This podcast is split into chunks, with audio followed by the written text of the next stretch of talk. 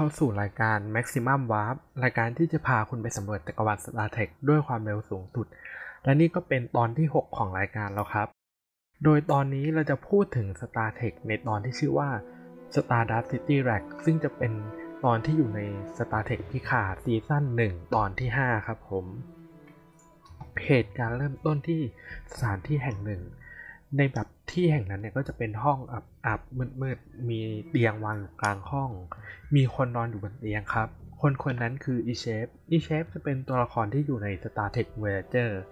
โดยร่างกายของ Icheb เนี่ยผ่านการถูกทรมานมาร่างกายของเขาแบบถูกซ้อมแล้วก็มีบาดเจ็บและที่สำคัญก็คืออวัยวะบางส่วนของเขาเนี่ยถูกตัดออกไปหลังจากนั้นภาพก็จะทำให้เห็นว่าเฮ้ยห้องเนี้ยมันคือสถานที่ทรมานคนที่เคยเป็นบล็อกมาก่อนแล้วก็มีการผ่าตัดเอาชิ้นส่วนของบล็อกเนี่ยออกจากร่างไปก็คือมันเป็นสถานที่ที่จับแบบพวกบล็อกนี่แหละเพื่อมาเอาพวกไซเบอร์เนติกเทคโนโลยีที่อยู่ในตัวบล็อกเนี่ยไปขายแล้วทันใดนั้นเนี่ย Seven of Nine ก็โผล่ออกมา Seven of Nine เนี่ยก็เข้ามาช่วยIcheb พร้อมกับถามหา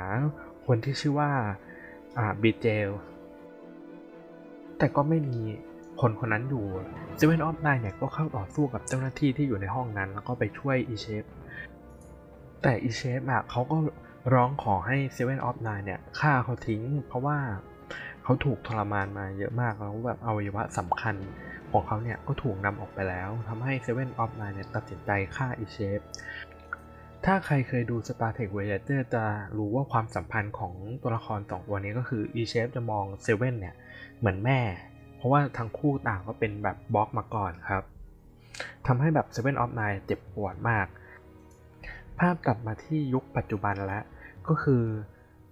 Seven เนี่ยเขาก็ได้ขึ้นยานลาซิเลนา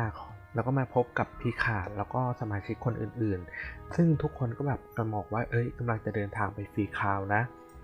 เพื่อไปตามหาบูสแมดด็อกซึ่งเซเว่นเนี่ยเขาขอไปด้วยเพราะว่าเขาอ่ะเป็นเฟรนลิสเรนเจอร์ก็คือเหมือนเป็นทหารรับจ้างของดาวที่แบบช่วยดูแลการเดินทางในอวกาศหลังจากอัปเดตสถานการณ์ให้เซเว่นฟังเรียบร้อยแล้วว่าเฮ้ยเราจะไปแย่งตัวบูสแมดด็อกมานะโดยคนที่ดูแลบูสแมดด็อกอยู่เนี่ยก็คือบีเจลซึ่งบีเจลอ่ะคือคนที่จับพวกบล็อกมาไปฆ่าในตอนต้นทำให้เซเว่นอ่ะเสนอแผนการว่าควรแลกเปลี่ยนตัวประกันไหมก็คือ